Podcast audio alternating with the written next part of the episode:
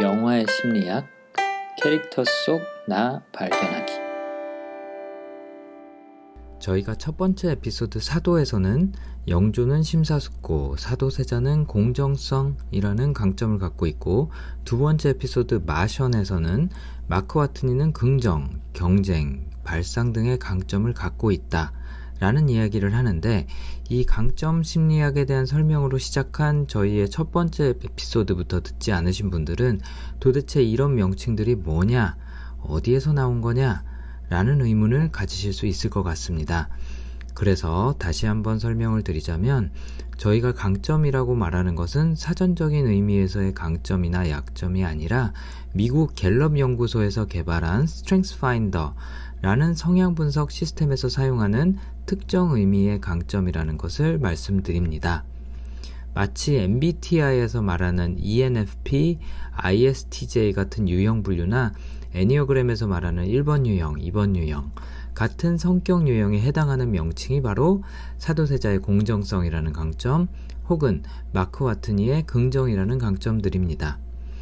우리나라에서도 자기계발서, 경영서 부문에서 십오 년째 베스트셀러이기도 또한 강점혁명, 위대한 나의 발견 이라는 책을 접해보신 분들은 이미 친숙한 명칭일 테고, 설령 처음 들어보시는 개념과 명칭이라고 할지라도 팟캐스트를 듣다 보면 저희가 캐릭터들의 말과 행동, 가치관과 사고방식 등을 분석한 내용에서 충분히 이해하실 수 있을 겁니다.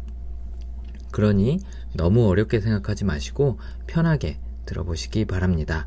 그리고 저희 홈페이지 더블유 더블유 더블유 점 가치크리에이션 닷컴에 오셔서 소개 메뉴에 있는 강점이란 페이지를 한번 읽어보시고, 홈페이지 대문 우측 상단에 있는 카페 아이콘을 통해서 저희 카페로 오셔서 영화의 심리학 게시판에 들어가시면 강점혁명에서 쓰이는 서른네 가지 전체 강점의 특징에 대한 설명을 제가 요약해 놓았습니다.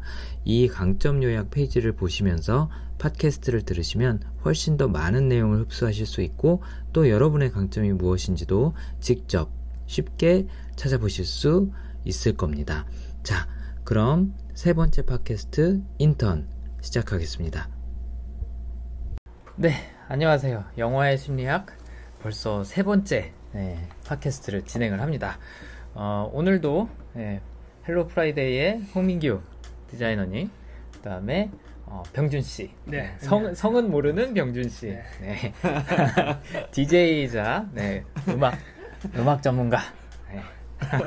이자, 네, 이자, 이자 일반 직장인 네. 오늘도 같이 함께 자리해 주셨습니다. 감사합니다. 아, 예, 영광입니다. 네, 어, 지난 시간에 저희가 마션을 해봤었죠, 그렇죠? 마션을 어, 캐릭터를 분석을 해봤었는데 어, 그 캐릭터들이 얼마나 공감을 하셨는지 어, 궁금합니다. 이번에는 음, 로버트 드니로, 그다음에 앤 해서웨이 주연의 인턴을 한번 분석을 해볼 텐데요. 어, 저는 이 영화 보면서 사실 제일 많이 놀랐던 게, 아니 로버트 드니로가 저렇게 사랑스러울 수 있다니 와. 약간 그런 생각을 했거든요. 뭐 그동안 코믹한 연기도 뭐 하기는 그렇죠. 했어요. 그랬죠. 뭐 Meet the Parents 뭐 이런 거에서 Analyze This 이런 거에서 어, 코미디 영화는 많이 하긴 했는데 아 저렇게 말랑말랑하고 사랑스러운 것은 처음 봤다. 저는 이거에 굉장히 많이 놀랐던 것 같아요. 네. 두 분은 어떻게 보셨나요? 어떻게 보면 되게 로맨틱한 네. 로맨틱 코미디? 아니 코미디는 아니구나. 네. 아무튼 로맨스 영화 어. 좀 많이 느껴졌어요. 음. 저는 드니로 옹이 이렇게 늙었다는 점에서 굉장히 좀 마음이 좀 짠했어요. 아. 가, 데뷔 투에서는 그렇게 카리스마 넘치던 아, 이제는 백발에 그쵸. 네. 동네 할아버지가 됐구나. 네. 귀여운 할아버지. 맞아요. 네. 어, 드니로도 그렇고 알파치노도 그렇고 나이 들어가는 모습 보면 참 음. 네, 많은 생각이 들게 하죠. 네. 네, 한때 정말 마초의 상징이었던 아, 두 남자가 그랬죠. 히트 이런 영화 나올 때 정말 아, 최고였잖아요. 그랬죠. 네, 근데 이제는 나왔고 실실 웃으면서 네, 조언이나 해주고 네, 운전이나 해주고 애기나 봐주고, 야 이거 생각하니까 진짜 많이 변했네요. 좋습니다. 네, 아무튼 어, 제일 화제가 되고 있는 영화 중에 하나죠. 네, 마션을 제치고 이 위를 어, 탈환을 했던 예, 엄청난 영화입니다. 네, 어, 대충 어떤 줄거리이고 어떤 캐릭터들이 나오는지 네, 한번 또 소개해 주시겠어요, 민규 씨? 네, 한번 이제 말씀드리자면은 일단 그 칠십 대 노인이 나와요. 근데 부사장까지 했었던 사람인데 이제 뭐 다양한 걸 배우면서 이제 살아가는 걸 되게 좋아하고 근데 이제 갑자기 뭐 이렇게 좀 허전함을 좀 많이 느껴요, 초반에. 그래서 이제 뭐 전단지를 보게 되죠. 그 인턴을 구한다는. 그래서 뭐 일단은 뭐 자기가 잘 못하는 분야지만 일단은 들어가요, 거기를. 음. 그래서 거기서 이제 또 인턴을 갖게 되는데 처음으로 이제 됐던 게 이제 앤 해서웨이의 그 씨이오인 그 앤 해서웨이의 그 인턴 음. 직접 연결되는 인턴이 되는데 음. 거기에서 이제 처음에 뭐 이게 둘이 뭐 좀 이렇게 뭐 이게 서로 좀 거리를 갔다가 점점 이제 음. 뭐 서로 뭔가를 나누고 하면서 음. 서로 이제 서, 상호 도움이 되는 네 보완적인 네 보완적인 관계가 돼서 이제 마지막 끝나는 그런 음. 아름다운 영화입니다. 그렇죠. 뭐 아까 네. 말씀하신 건 실제로 뭐 거기에 남녀간의 사랑이 들어가 있지는 않지만 그쵸. 정말 남녀간의 사랑보다도 끈끈할 정도로 네. 굉장히 따뜻한 스토리가 들어가 있죠. 약간 좀 베스트 프렌드의 네, 연관되어 있는 네. 그런 것 같아요. 맞아요. 네. 그 여사 여자들이 생각하기에 굉장히 이상적인 남성향 또 어. 관계에 네. 대한 개념이 들어간 것 같은데 어, 병준 씨가 아까 그런 얘기를 하더라고요. 이 감독이 여자라면서요, 그렇죠? 네. 네. 낸시 마이어스라고. 낸시 마이어스 맞나요? 이름이 참 헷갈리는데. 네. 그 멜 깁슨 주연의 예, What Women Want랑 또 예전에 신부의 아버지라고 제가 어릴 때 좋아했던 영화가 있어요. 저희 사촌 누나가 아~ 좋아하던 영화인데 음. 이게 스티브 마틴이 옹이 또 그 음. 그 친정 아버지로 나오는 영화인데 그 각본이 낸시 마이어스라고요. 아~ 그래서 지금 딱 생각해 보니까는 음. 이 아줌 이 언니의 그, 그 일관된 네. 그 코미디라고 할까요? 드라마에 그쵸. 대한 그, 네. 그, 그 시점이 그냥 네. 일관되구나 라는 음, 생각이 들었습니다. 음, 그렇죠. 예. 아무튼 굉장히 말랑말랑한 영화예요. 그렇죠. 네, 말랑말랑. 말랑말랑하고 그냥 인간의 마음은 항상 따뜻하다. 네. 이런 뭐 판타지적인 샤방샤방. 어, 네. 그렇죠. 예. 자세를 가지고 있더라고요. 맞아요. 예, 이상적인 부분이 굉장히 많이 드러나고 음. 그게 이제 벤 위테커라는 그 주인공 로버트 드니로가 음. 도나는 주인공의 투영이 많이 된 것 같습니다. 음, 네. 예, 그래서 어떻게 됐는지 한번 일단 강점으로 얘기를 해볼까요? 어, 벤 위테커라는 인물은 아까 민규 씨가 설명하신 것처럼 어, 부사장까지 예, 그 전화번호부 만드는 회사에서 부사장까지 지냈던 사람인데 어, 우리가 흔히 생각하기에는 뭐 조직 생활을 오래 한 사람 굉장히 딱딱할 수 있잖아요. 근데 그렇죠. 딱딱한 면과 부드러운 면을 적절히 잘 배합해서 갖고 있어요. 음. 음. 네. 그 딱딱한 면이라는 게 이제 강점으로 얘기하면 체계라는 네. 강점으로 설명을 할 수 있는 건데 지난 시간에 저희가 마션 설명하면서 말씀드렸던 그 발상 음, 그 어, 주인공 맷 데이먼이 갖고 있었던 발상하고는 반대되는 개념인 거죠. 발상은 틀 안에서 생각하는 걸 좋아하는 사람들이 아니 틀 밖에서 생각하는 걸 좋아하는 사람들인데 체계는 틀 안에 있는 게 익숙하고 또 그걸 추구하는 사람인 거죠. 그러니까 규칙이나 룰 이런 것들을 오히려 더 강화하고 또 그걸 음. 지켜나가고 유지하고 하는 거에 의미를 굉장히 많이 두는 사람들이에요. 음. 그래서 왜 밴드 보면은 막 어, 항상 양복에 타이 입고 다니고 상사 오시면은 일어나서 인사하고 그쵸? 음. 어찌 보면 우리나라 풍경하고 굉장히 비슷해요. 미국에서 네. 보기 힘든 건데 그런 딱딱한 면도 갖고 있고 또 말랑말랑한 면도 갖고 있는데 그게 이제 개별화라는 성향입니다. 어 이거는 어떻게 보면 여자들이 생각하는 그런 굉장히 이상적인 모습인데 뭐냐면 내가 말하지 않아도 내가 왜 화가 났는지 음. 아니면 내가 필요한 게 뭔지 다 알아서 해주는 사람인 거예요. 네. 영화에서 벤은 정말 이 분야에 있어서는 정말 탁월해요. 최고의 부하죠. 네, 최고의 부하, 최고의 부모 최고의 뭐 애인 뭐 동료 다 해당되는 거죠. 네. 알아서 척척척 해주니까 음. 네. 이 개별화라는 거는 이제 개인이 갖고 있는 특성이나 아니면 상황이 갖고 있는 특성 이런 것들을 잘 파악을 해서 거기에 맞는 해결책을 어, 제시를 하는 것에서 이제 큰 즐거움을 얻는 그런 성향이거든요. 그래서 체계 라는 그 틀을 유지하고 기존 시스템을 유지하는 아, 그런 딱딱한 면도 있는 반면에 모든 사람한테 맞춰줄 수 있는 또 모든 상황에 적절하게 대응할 수 있는 이런 개별화라는 성향을 둘 다 갖고 있습니다. 그 다음에 또 지금 얘기한 것처럼 어떤 상황이든지 당황하지 않고 어, 문제를 해결해 나가는 능력. 예, 지난 시간에도 어, 얘기를 했었는데 어, 마션에서는 그 대장이 갖고 있었죠. 음. 음. 적응이라는 테마. 예. 항상 현재를 사는 사람들이래요. 그래서 어떤 문제가 발생하면 돌발 상황이 일어나면 당황하지 않고 지금 내가 해야 될 것은 무엇인가. 음. 키워드는 지금인 거죠. 어. 지금 내가 해야 되는 것은 무엇인가에 집중을 하는 그런 성향입니다. 네. 그래서 적응이란 테마도 굉장히 상황을 해결해 나가는 데 도움이 많이 되고요. 영어에서. 그 다음에 또 말랑말랑한 게 화합이란 테마가 있어요. 화합은 다른 사람과의 갈등을 굉장히 두려워하고 또 그게 만약에 생겼을 경우에는 회, 회피하거나 해결하거나 둘 중에 하는 둘 중에 하나를 하는 그런 성향입니다. 그래서 모든 사람이 화목하게 지내기를 가장 원하고 또 그걸 추구하고 또 그 화합이 깨졌을 때는 어, 마음이 굉장히 불편해지는 거죠. 그렇죠. 예, 그래서 그걸 어떻게든 다시 어, 잘 조화롭게 예, 예, 그렇게 만들려고. 어떻게 보면 고, 고치려고 하는 거죠. 네. 고치려고 노력을 많이 하는 편입니다. 그래서 영화에서는 벤이 여러 사람의 관계를 어, 고쳐줘요. 음, 음, 단순하게 그렇죠. 얘기를 하면 뭐 줄스와 남편, 뭐 아니면 직장 내에서의 뭐 동료들, 어, 음. 그다음에 뭐 어, 남녀 사이 이런 것들을 잘 조율을 해주는 역할을 하는데 그게 바로 이제 화합이라는 거고 마지막으로 책임이라는 음, 테마는 이 벤과 줄스 어, 두 명이 다 갖고 있는 테마인데 어, 지난 시간에 대장이 갖고 있다고 말씀을 드렸었죠 마션에서 음, 누군가한테 한 약속이 있거나 아니면 내가 해야 되는 의무가 있으면 그거에 대해서는 정확히 지키는 사람들. 만약에 그렇게 하지 않았을 때는 본인이 스스로 용납을 못하는 거예요. 다른 사람은 다 괜찮다 그래도 내가 안 괜찮기 때문에 나는 끝까지 누, 누가 보지 않고 칭찬하지 않더라도 책임을 다하는 그런 캐릭터입니다. 그래서 벤 같은 경우에는 어, 자기 상사에 대한 책임 굉장히 강하게 느끼고 있고요.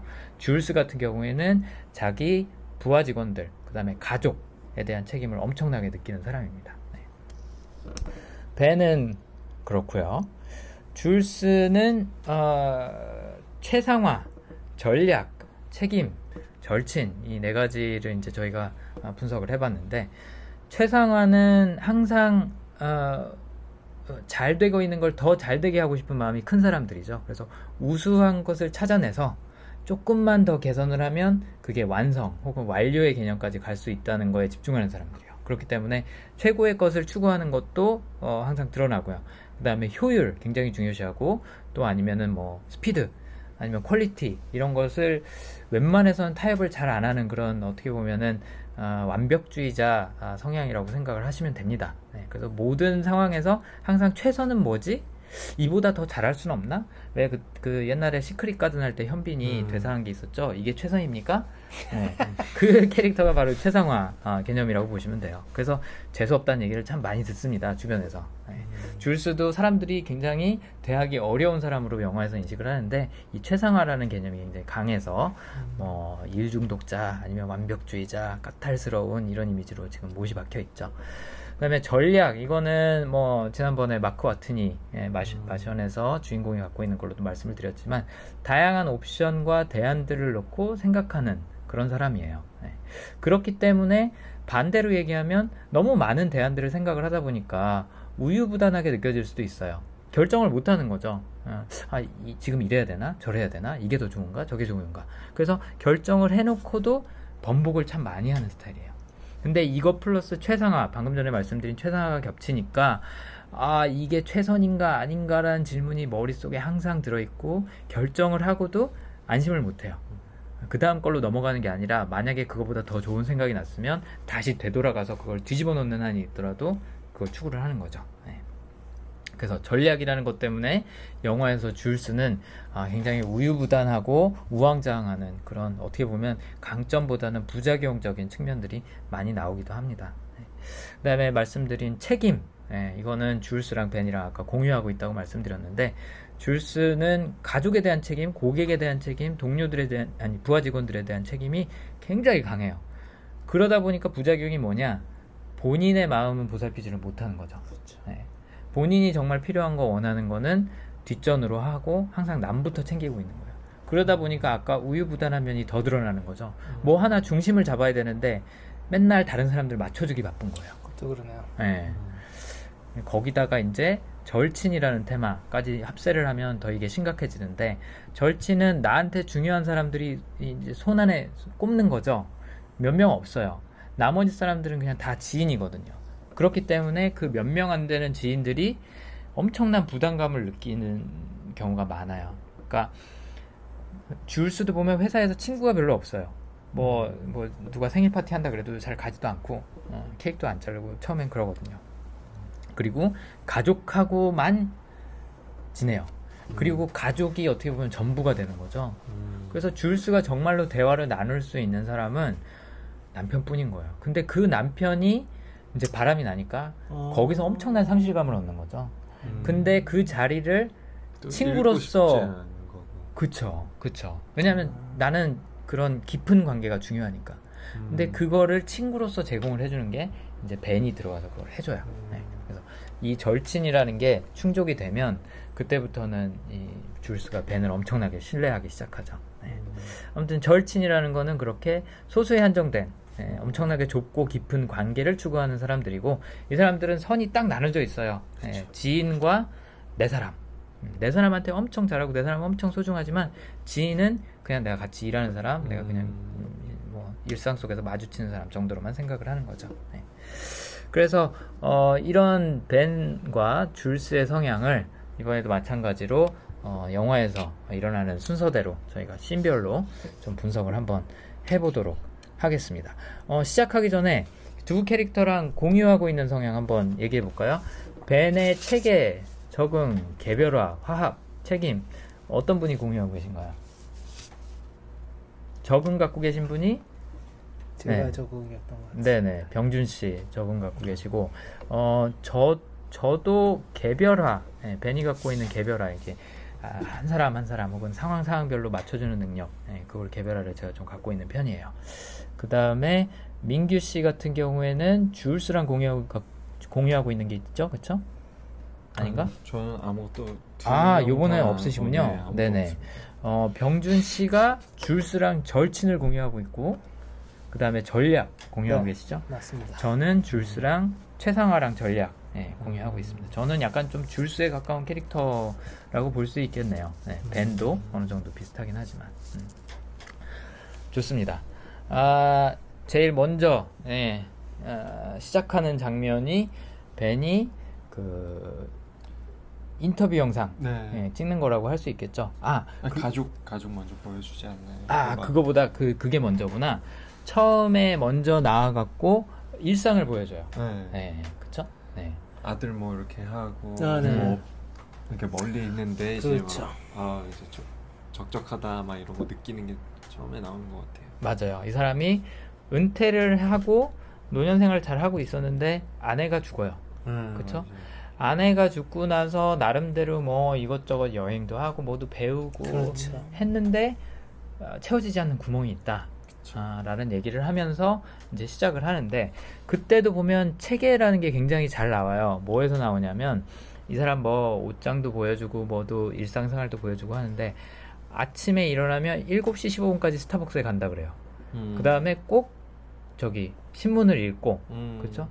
그 다음에 공원에 가서 태극권을 하고, 음. 네, 일, 뭐 정확히 몇 시에 아침에 일어나고, 또 맨날 그 수트 입고 다니죠. 그쵸? 음. 양복에 타이 입고 다니고, 이런 게 굉장히 규칙적이고 또 스타일 또한 거겠죠. 클래식하고, 네, 말씀하신 대로 굉장히 체계적이고, 이런 것들이 첫 장면부터 캐릭터 설정이 확실하게 들어가는 거예요. 그렇죠. 이 사람은 굉장히 정확한 사람, 음. 클래식하고 체계적인 사람, 예, 규칙적인 사람, 이런 것들이 예, 처음부터 나오죠.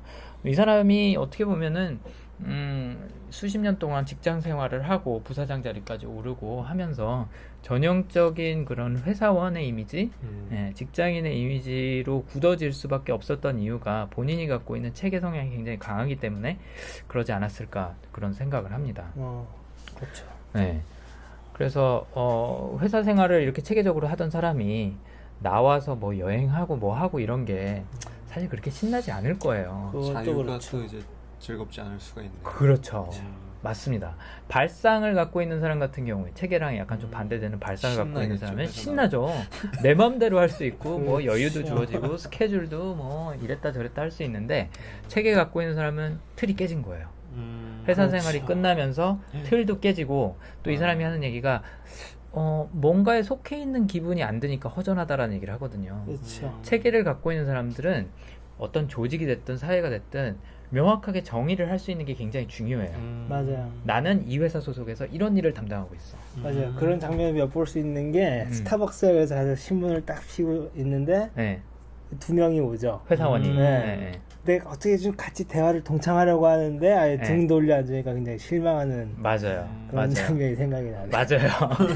어떻게 보면 약간 좀 귀엽죠. 네. 그렇죠? 아, 삐졌구나. 네. 아, 서운했구나. 라는 게 드러나는데 그런 게 이제 그 틀에 박힌, 그러니까 이게 나쁜 얘기로 하면 틀에 박힌이라고 설명을 하는 건데, 그 틀 안에서 생활하는 사람이 틀 밖에 나오니까 이게 살아있는 것 같지가 않은 거죠. 그렇죠. 그럼 조직 생활에 그냥 특화되어 있는. 어, 그렇죠. 음. 네. 너무나도 이상적인 부하직원이죠. 그렇죠? 네. 네. 그래서 뭐 부사장까지 갔다는 것도 나름 그런 의미가 있을지도 음, 몰라요. 그럴 수도 있겠네요. 네네. 여기서도 부사장은 못 되고 부사장까지. 그렇죠. 네. 그러니까 틀 안에서 서포트하는 역할이지 틀 밖으로 나가서 개척을 하는 이미지는 줄스가 갖고 있는 거죠. 어, 네. 네. 그래서 뭐 이제 소품 같은 거에서도 드러나는데, 이제 나중에 이제 회사 들어가서 쓰는 소품이긴 하지만 만년필. 그 만년필, 뭐 필통, 시계, 가방 딱 열, 어, 열자마자 새로 왔어요. 거의 무슨 책상을 가방에다 이렇게 들고 다니는 그런 느낌이죠. 그 가방도 정리 정도도 딱 딱 돼 있고 정확하게. 그렇죠. 그렇죠. 그게 책이에요. 네. 오자마자 책상 정리하잖아요. 네. 아, 그 집 봐도 아 장난 아니죠. 아, 그 이게 룸, 이 드레스룸, 어, 그 드레스룸. 드레스룸이 이게 전기로 돌아가지 않았어요? 네, 맞아요, 맞아요. 그, 그런 시스템은 그, 남자 집에서 처음 봤어요. 그 보통 그 세탁소에 가면 옷 꺼내줄 때 이렇게 찡 눌러서 한 바퀴 돌려갖고 맞아요. 꺼내주는데 갖고 싶긴 하던데. 아 정말 진짜 네. 드레스룸에 그게 있더라고요. 어, 거기 그렇게 해갖고 타이도 고르고 막 양복도 고르고 하더라고요. 네. 그런 이제 체계적인 아, 그런 사람인 거죠. 네. 근데 딱딱하기만 한 게 아니라 그런 낭만도 녹아 있는 거고. 그렇죠. 음. 그 소품에서도 그 두 가지가 드러나는 게, 이제 회사에 출근할 때 나중에 그 영어로는 어타쉐라 그러는데 그 서류 가방 있잖아요. 음. 그거를 들고 가서 막 자랑스럽게 설명을 해요. 이거 클래식한 거라고. 음. 천구백칠십이 년 아틀라스 어타쉐 시리즈다. 네. 막 그러면서 막 설명을 해요. 음. 나중에는 다른 직원이 자기도 그거 샀다고 막 자랑하고 음, 그러죠. 그 이베이에서. 네. 저도 이베이에서 검색해봤어요. 그래서 했더니 아, 있어요? 어 있더라고요. 삼백 불이에요. 삼백 불. 괜찮네. 응. 근데 생각해보세요. 거의 사십 년이 지금 넘은 물건인데 네. 네, 삼백 불이에요. 그게 또 요새 이게 또 빈티지니까. 그렇죠. 유행도 네. 그리고 그렇죠. 이게 또 신구와의 그, 그 조화를 음. 이렇게 연결하는 음, 하나의 음, 매개체였던 것 같기도 해요. 맞아요. 이 맞아요. 영화 자체가 계속 네. 시, 새로운 거, 그 구, 구식, 뭐 이 상징적인 게 같은 공장에 네. 옛날에는 오, 지금은 정확해요. 아예 사라진 네. 멸종된 전화번호부를 와, 만들고 있죠. 맞아요, 맞아요. 근데 지금은 완전 아이티 위주의 네. 그 스타트업. 그렇죠. 완전 대조가 엄청나게 완전 되죠. 상반되죠. 근데 또 이게 음. 같은 공간에서 이루어졌고 이 사람은 또 여기서 일을 했으니까. 그렇죠. 예, 맞아요. 좀 상징력이 많은 것 같아요. 아 정확하게 짚어내셨네요. 근데 약간 아. 좀 그런 거 있었던 것 같아요. 약간 좀 약간 좀 느꼈던 건데. 음. 옛날 게 좋았어. 그런 것도 메시지를 네. 자꾸 던지는 느낌이 자꾸 들어가지고. 그렇죠. 향수에 대한 얘기가 좀 나오죠. 네. 너네 젊은 애들 어른 말 잘 들어야 돼. 막 이런 거 있잖아요. 어, 저런 것도 있죠. 그런 게 자꾸 그렇죠. 들려서 어. 아, 이거 막 이랬어. 낸, 낸시 마이어 아주, 아줌마도 나이가 그렇죠. 좀 있으신 거잖아요. 그렇죠? 네. 네. 말을 안 듣나 봐요. 아, 아, 간접적으로 표현한 네. 네. 니네 좀 이렇게 해봐라. 아. 좋습니다. 아무튼 그런 클래식함, 음, 네. 그런 어, 고전적인 요소, 음. 또 어, 반대로 얘기하면 또 구시대, 예, 음. 어떻게 보면 공룡 같은 존재, 음. 사라진 전화번호부 같은 존재를 상징하는 게 벤이에요. 네. 그걸 이제 체계라고 설명을 하는 거고. 근데 노스웨스턴을 나와서 프린트 인쇄 담당을 하다니 이게 말이 되나 싶기도 했어요. 근데 그 시절이면 그 시절이면 가능한 게. 아. 우리가 지금 구글을 쓰잖아. 아, 그쵸. 번, 전화번호부가 그 당시에는 구글하고 비슷한 존재인 거죠. 그러네요. 또 일 년에 한 번씩 계속 나오니까. 그렇죠, 주, 그렇죠. 어, 이게 정보. 네. 정보 산업이죠. 그러니까 검색 엔진하고 똑같은 기능인데, 오. 그냥 형태가 그 당시 기술하고 지금하고 달랐던 네. 거죠. 네. 그러니까 나름, 나름 그래도 어쨌든, 음, 괜찮게 일을 한 거겠죠. 네. 아무튼 이제 어, 일상을 처음에는 보여주고 그 다음에 이제 자기소개 동영상을 이 사람이 찍죠. 예, 우연히 그 전단지를 보고 나서 어 여기 시니어 인턴 예, 어, 지원해봐야겠다. 그래서 자기소개 소, 동영상을 찍는데 이 사람이 이 자기소개를 할 때 하는 얘기들에서 가치관과 성향이 다 드러나요. 음. 그렇죠. 이거는 참고로 시청 아니 저기 청취자분들 중에 어, 취업이나 이직을 준비하시는 분들이 있으면 아, 이렇게 하시면 됩니다라고 아, 말씀드리고 싶을 정도로 네, 너무나 정석대로 네, 에프엠대로 네. 하셨어요. 네. 네. 그래서 이제 거기 아까 제가 말씀드렸던 벤의 성향이 나오죠. 예를 들어서 나는 매일매일 갈 수 있는 곳이 있다는 게 너무나도 좋다. 라고 네. 얘기를 하는 게 본인의 체계를 얘기를 하는 거예요. 음. 일정한 스케줄, 일정한 장소, 그리고 또 음. 아까 얘기한 소속감. 내가 큰 틀 안의 일부다라는 걸 어, 좋아한다라는 걸 설명을 해준 거죠. 네. 그 다음에 나는 사람들과의 관계를 좋아한다. 여기서 이제 화합, 사람들하고 조화롭게 지내는 거, 그 다음에 개별화, 한 사람 한 사람과 맞춰서 그 사람한테 필요한 걸 제공해주는 뭐 이런 거, 이런 것도 얘기 들어있고. 나는 어, 신나고 도전하고 하는 그런 것들을 즐긴다 하는 거는 이제 적응이라는 음. 테마를 얘기를 해준 거죠. 그때그때 상황에 대응해 나가는 즐거움. 그 다음에 나는 사람들이 나를 필요로 할 때 좋다. 이거는 개별화예요. 음. 나도 사람들이 뭘 필요로 하는지를 제공해 주는 걸 좋아하고 나는 그런 존재가 되는 게 좋다라는 얘기를 하는 거죠. 음. 그 다음에 또 나는 굉장히 어, 로얄한 사람이다. 예, 충성심이 강한 사람이다 라고 소, 소개를 하는데 그거는 책임에 대한 얘기예요. 회사에 대한 책임, 내 상사에 대한 책임. 음. 음. 그 다음에 돌발 상황이나 아니면은 어, 문제 상황에 강하다. 라고 이제 마지막에 얘기를 해요. 이것도 아까 얘기한 적응에 해당하는 거죠. 그때그때 그때 상황을 침착하게 해결해 나가는 그런 성향. 그래서 처음 이 자기소개 동영상만 봐도요. 네. 이 벤의 성향이 처음에 딱 설정이 확실하게 돼요. 네. 어. 아까 병준 씨가 얘기한 그런 상징적인 존재라는 게 일상에서 드러나고 네. 그다음에 자기소개에서 본인 입으로 그걸 다 설명을 해줘요. 음. 그럼 이제 캐릭터 설정이 끝난 거죠. 벤 네. 같은 경우에는.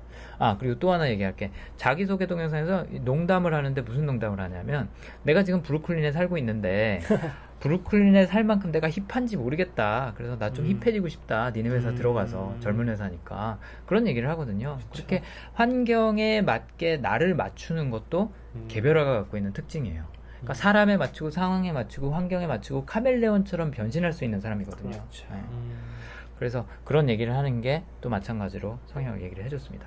이 이제 청취자들 분 중에 이제 이 얘기를 모르시는 분들이 계실 텐데 브루클린에 대해서 왜 이런 얘기를 하냐?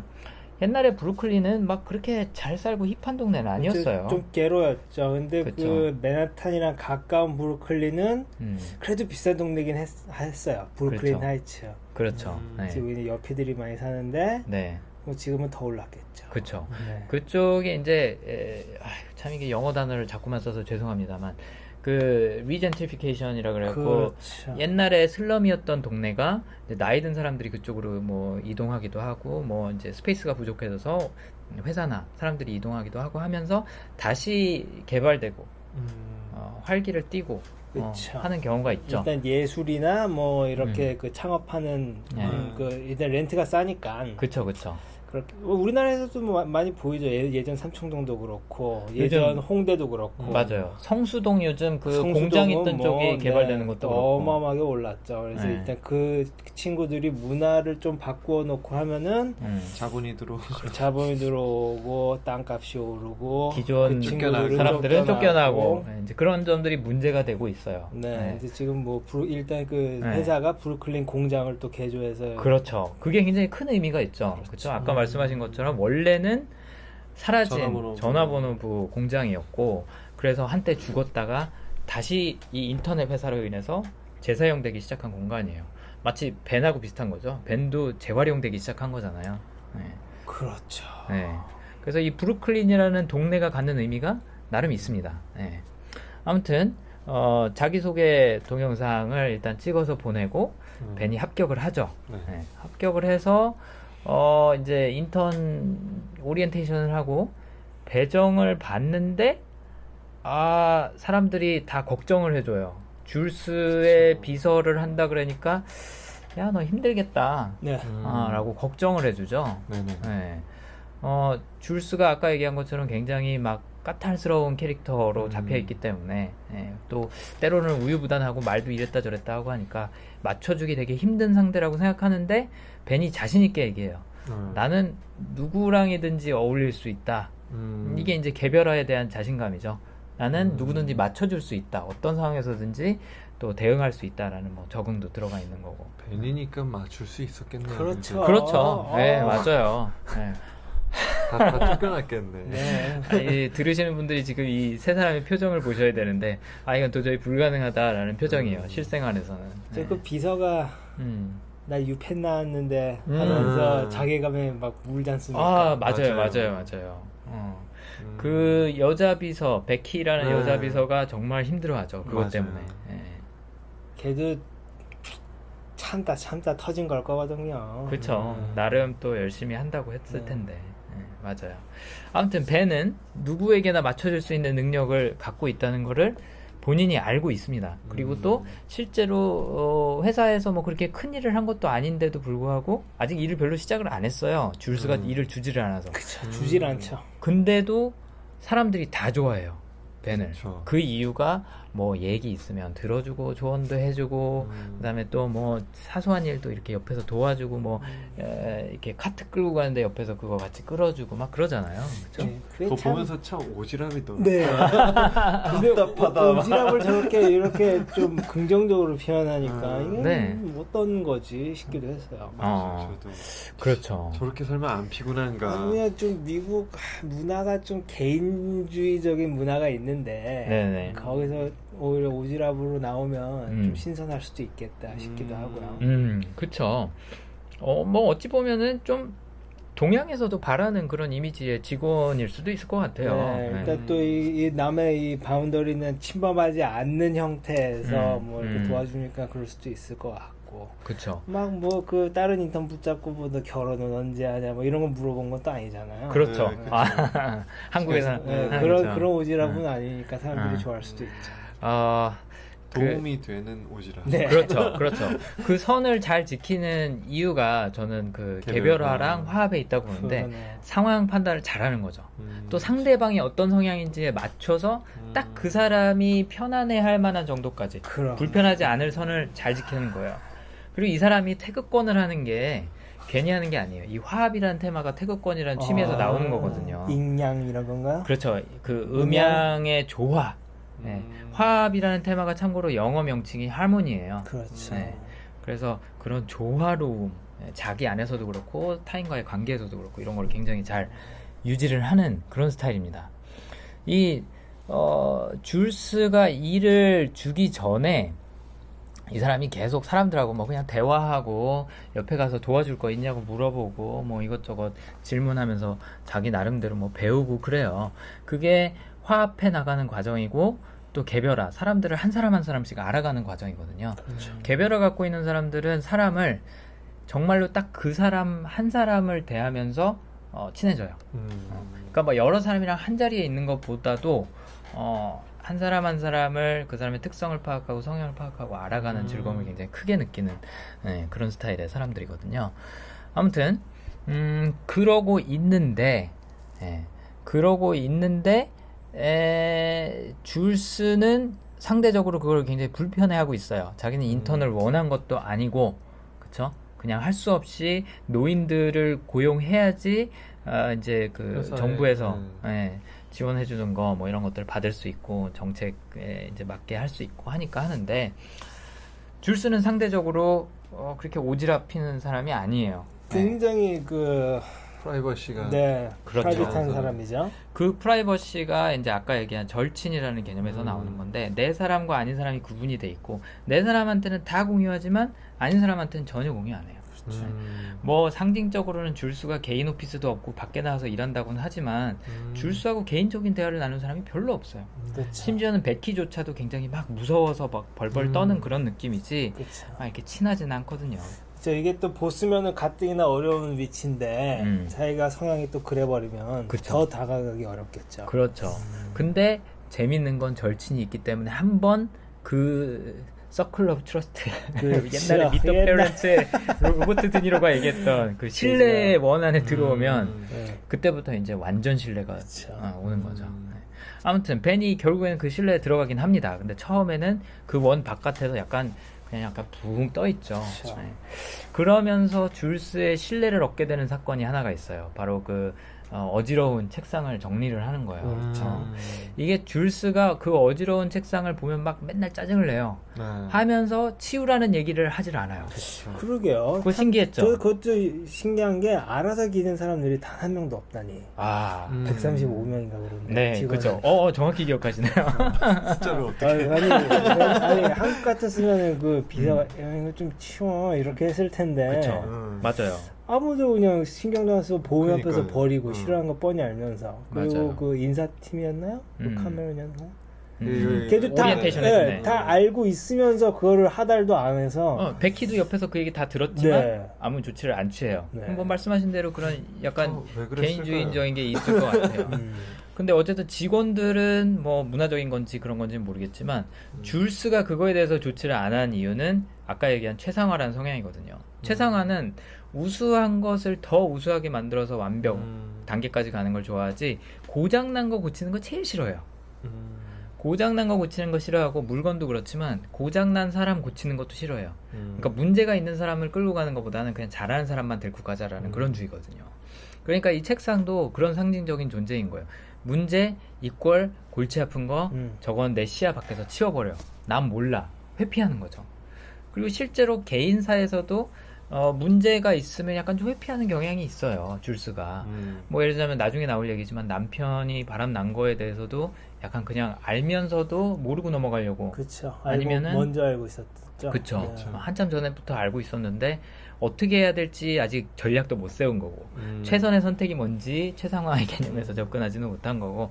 일단 문제니까 그냥 치워놓는 거죠. 어. 아무튼, 그거를 어, 계속 골치 아파 하고는 있었지만 아무 조치를 안 취했었는데 문제 회피하고 있었는데 벤이 그거를 옆에서 딱 알아차린 거예요. 개별화를 통해서 아, 저 사람한테는 이게 거슬리는 거구나 하고서는 아침 일곱 시에 들어가서 얘를 치워놔요. 음. 그때부터 줄스가 엄청 좋아하기 시작하죠. 벤을. 그쵸, 신뢰를 한 번 얻죠. 어, 네가 어, 한 일이 음. 내가 일주일 동안 어, 들었던 아니 봤던 것 중에 제일 기분 좋은 일이다 막 이런 식으로 막 엄청 칭찬을 해요. 네, 별로 그런 그러니까 최상화 갖고 있는 사람은 칭찬을 잘 안 하거든요. 어, 완벽 단계까지 가지 않으면은 이게 좋다 음. 잘했다라는 얘기를 잘 안 해요. 음. 근데도 불구하고 저 정도로 칭찬을 했다는 건 얼마나 그 책상이 본인한테는 거슬리는 존재였는지를 방증을 음. 해주는 거죠. 네. 그리고 또 최상화가 언제 드러나냐 아, 줄세 최상화가 그 포장지가 제대로 접혀있지 않은 걸 보고, 네. 음. 그 이제 상품 배송할 때, 포장지가 제대로 접혀있지 않은 걸 보고 굉장히 짜증내요. 짜증내 하면서 본인이 직접 그 물류창고에 가갖고, 그거를 직원들한테 네. 음. 일일이 알려주죠. 사장이 포장지 접는 법까지 알려주는 회사가 사실 그렇게 많지 않을 거예요. 네. 그런 자잘한 것까지 신경 쓰는. 그리고 콜센터도 한번 해보고. 그렇죠. 콜센터, 아, 맞아요, 맞아요. 처음 장면에서 네. 콜센터를 본인이 하죠. 네. 네. 본인이 하면서 아 이제 거기서 이제 책임이라는 게 굉장히 많이 드러나고 최상화도 드러나는데 문제가 있으니까 아 내가 다 해결해 줄게.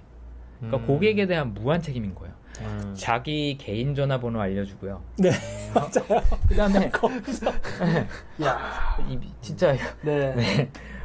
웬만큼 하기 쉬운 일이 아니에요. 그렇죠. 대표는 사실 명함에 전화번호 안 쓰는 사람 되게 그렇죠. 많거든요. 자기 비서한테 연락하라고. 그렇죠. 근데 고객한테 자기 핸드폰 번호를 알려줘요. 와. 그랬더니 옆에 있는 그 콜센터 직원이 아니 이 사람이 어쩌려고 그런 표정을 짓죠. 네, 근데 어 맞아요. 그 장면에서도 어, 줄스의 성향이 굉장히 잘 드러나죠. 네. 뭐 오버나잇 페덱스로 해갖고 네. 바로 다음날 도착하게 자기가 다 비용 부담해주고 음. 너 드레스 비용도 우리가 환불해줄게. 네. 어, 물건 제대로 보내주는데도. 아, 로얄 커스터머 한 명 얻은 거죠. 그렇죠. 음. 네. 그래서 나중에 사진까지 보내잖아요. 그렇죠. 자기 결혼식 사진. 아무튼 이런 데서 내가 문제 하나는 어, 문제가 만약에 처리해야 될 게 있으면 완벽하게 처리해 줄게 라는 최상화가 음. 들어간 거고 또 고객에 대한 책임. 무한 책임, 책임이 들어간 거죠. 네. 그런 것들이 이제 긍정적으로 쓰일 때는 그런 거고 부정적으로 쓰일 때는 어, 바로 눈앞에 어지럽혀진 책상이 있는데도 불구하고 그거를 해결을 안 해요. 음. 그냥 무시해버리는 거죠. 아, 골치 아파. 근데 그걸 벤이 해결해주니까 엄청 신나는 거죠. 음. 둘이 되게 잘 맞네요. 그렇죠. 네, 궁합이 네. 참 좋은. 네. 그러니까 이게 상호 보완적인 관계라고 얘기를 하는데 네. 한 사람의 성향이 다른 사람의 성향을 이제 서로 갖고 있지 않은 부분을 채워주는 음. 네, 그런 관계죠. 네. 이상적인 관계예요. 네. 어, 그 다시 벤의 성향으로 이제 좀 돌아와봐서 벤이 운전을 대신 해주기 시작해요. 그렇죠? 네. 네. 운전을 해주게 되는 계기가 아, 줄스의 운전기사가 술을 마시고 있는 거를 음, 네, 발견을 하게 되죠. 그래서 다른 사람 같으면 줄스한테 직접 얘기를 했을 수도 있어요. 그쵸. 야, 니네 기사 술 마신다. 안 되겠다. 이제 잘라라. 그쵸. 라든지 아니면 운전, 운전기사한테 가서 아, 뭐 대놓고 야, 너 이러면 안 되지. 너 어, 저기 뭐지? 내가 상사한테 얘기할 거야 라든지 뭐 이렇게 조치를 했을 수도 있는데 굉장히 부드럽게 접근을 해요. 그렇죠. 네.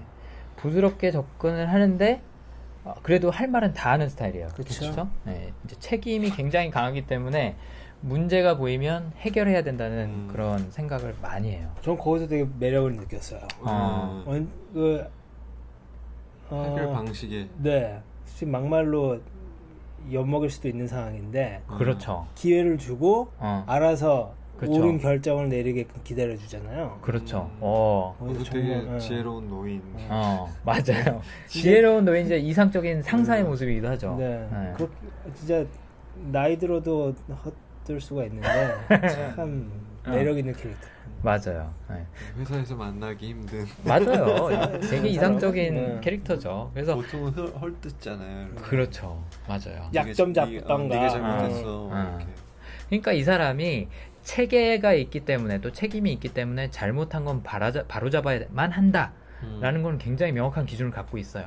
근데 접근 방식은 굉장히 따뜻하고 말랑말랑해요. 그렇죠. 화합이 있기 때문에 좋게 좋게 해결하려고 그러고 음. 개별화가 있기 때문에 그 상황에 맞게 융통성을 발휘를 하는 거죠. 음. 왜 우리가 흔한 표현으로 유도리 있다 그러잖아요. 그쵸. 개별화는 유도리의 정점인 거죠. 네. 음. 상황과 그 사람에 맞춰서 해결책을 제시하는 능력. 음. 네, 이게 개별화가 굉장히 탁월한 겁니다. 네. 그래서 어, 그런 계기를 통해서 이제 운전기사한테 좋게 좋게 자기가 알아서 얘기하게 하고 이제 운전을 대신 해주기 시작해요. 줄수 네. 대신에.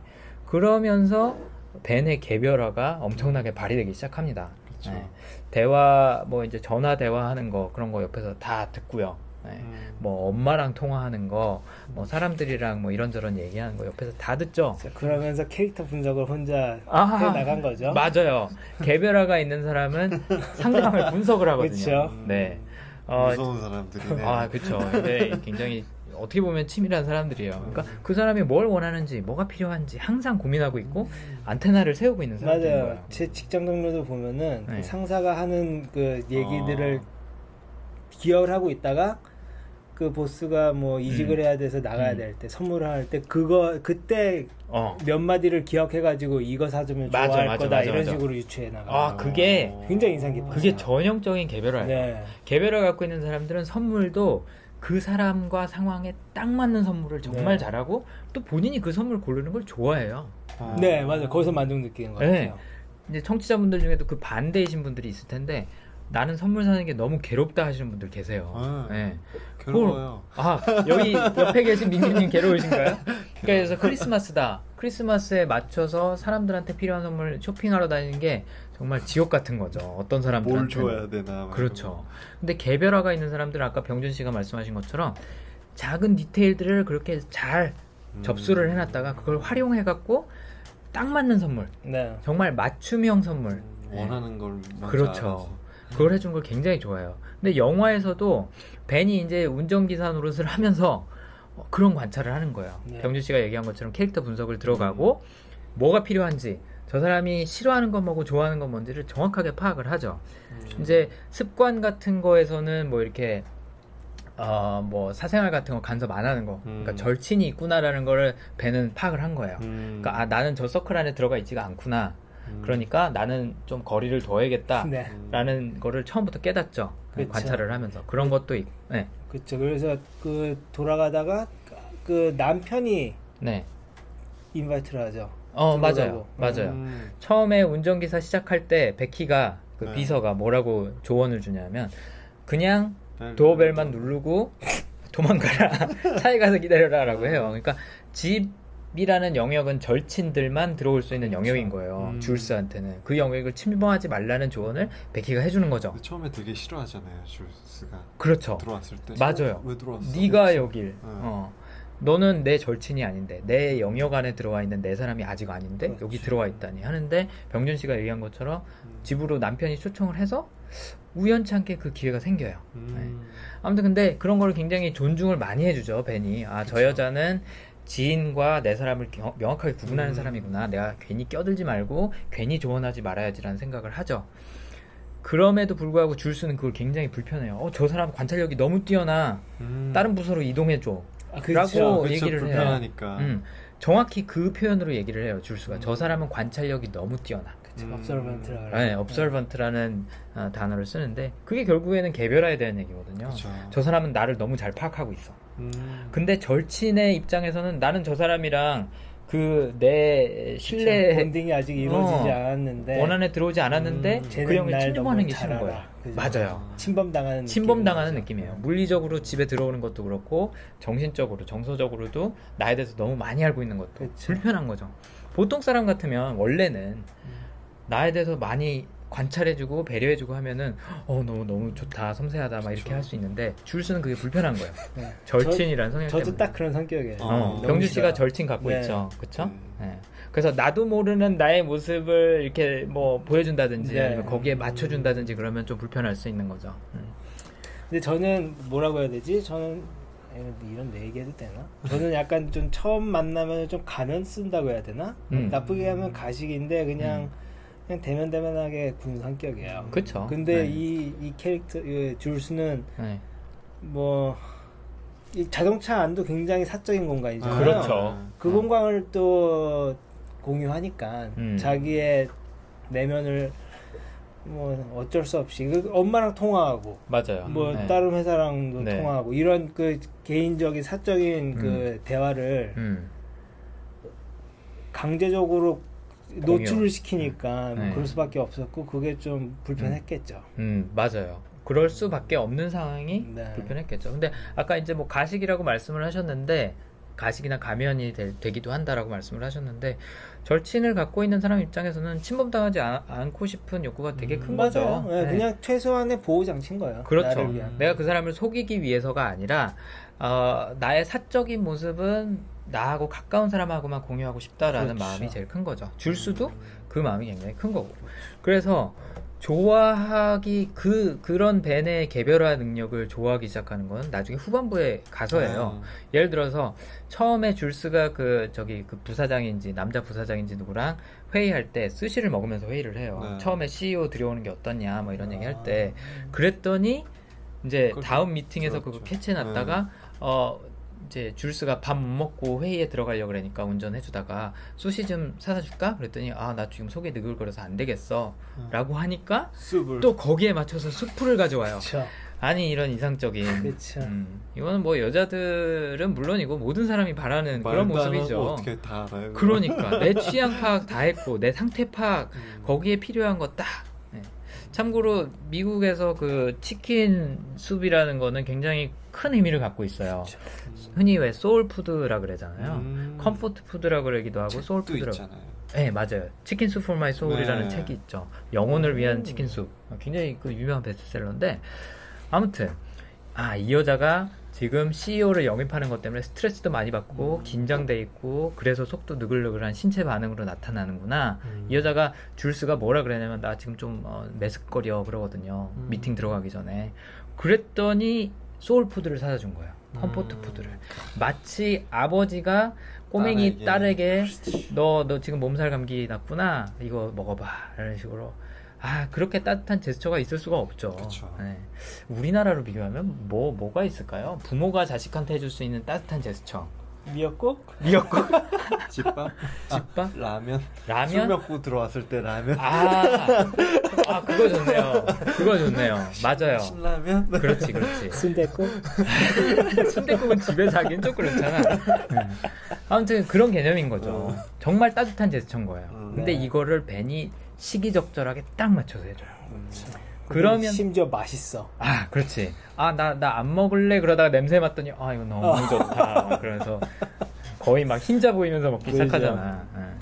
그래서 줄스가 필요한 게 뭔지, 또 뭘 원하는지, 상태가 어떤지 이런 것들을 아. 정확히 파악하려고 안테나를 세우고 있는데 처음에는 그게 줄스가 불편하다가 나중에 좀 이제 익숙해지기 시작하는 거죠. 그리고 중간에 또 그런 게 있었잖아요. 또 다른 사람이 이제 와서 해보니까 아, 다른 할머니. 그쵸. 다른 할머니 인턴이 와갖고 했는데 그게 이제 개별화가 안 되니까 어.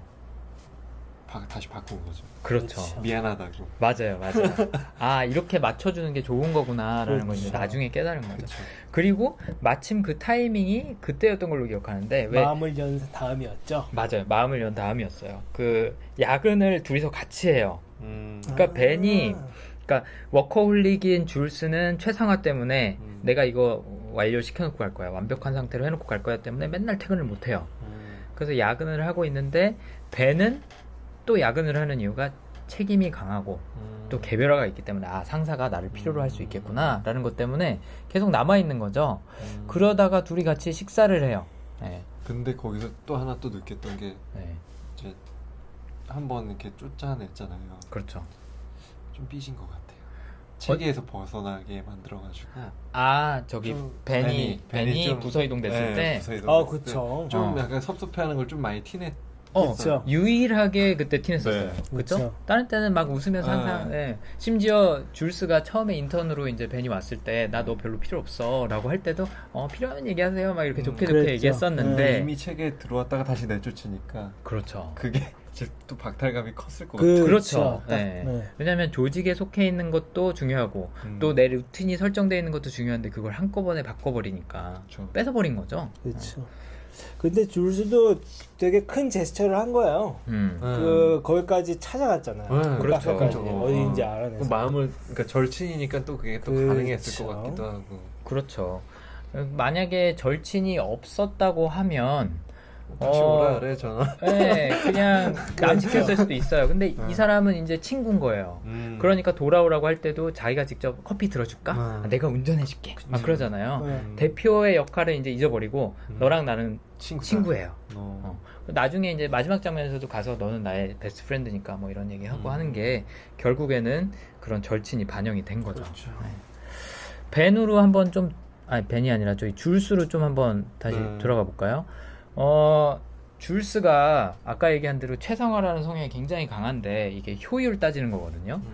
그래서 처음에 벤이랑 미팅 잡을 때도 네 시에 다른 회의가 있는데 벤이랑 미팅을 어, 세 시 오십오 분에 잡아요.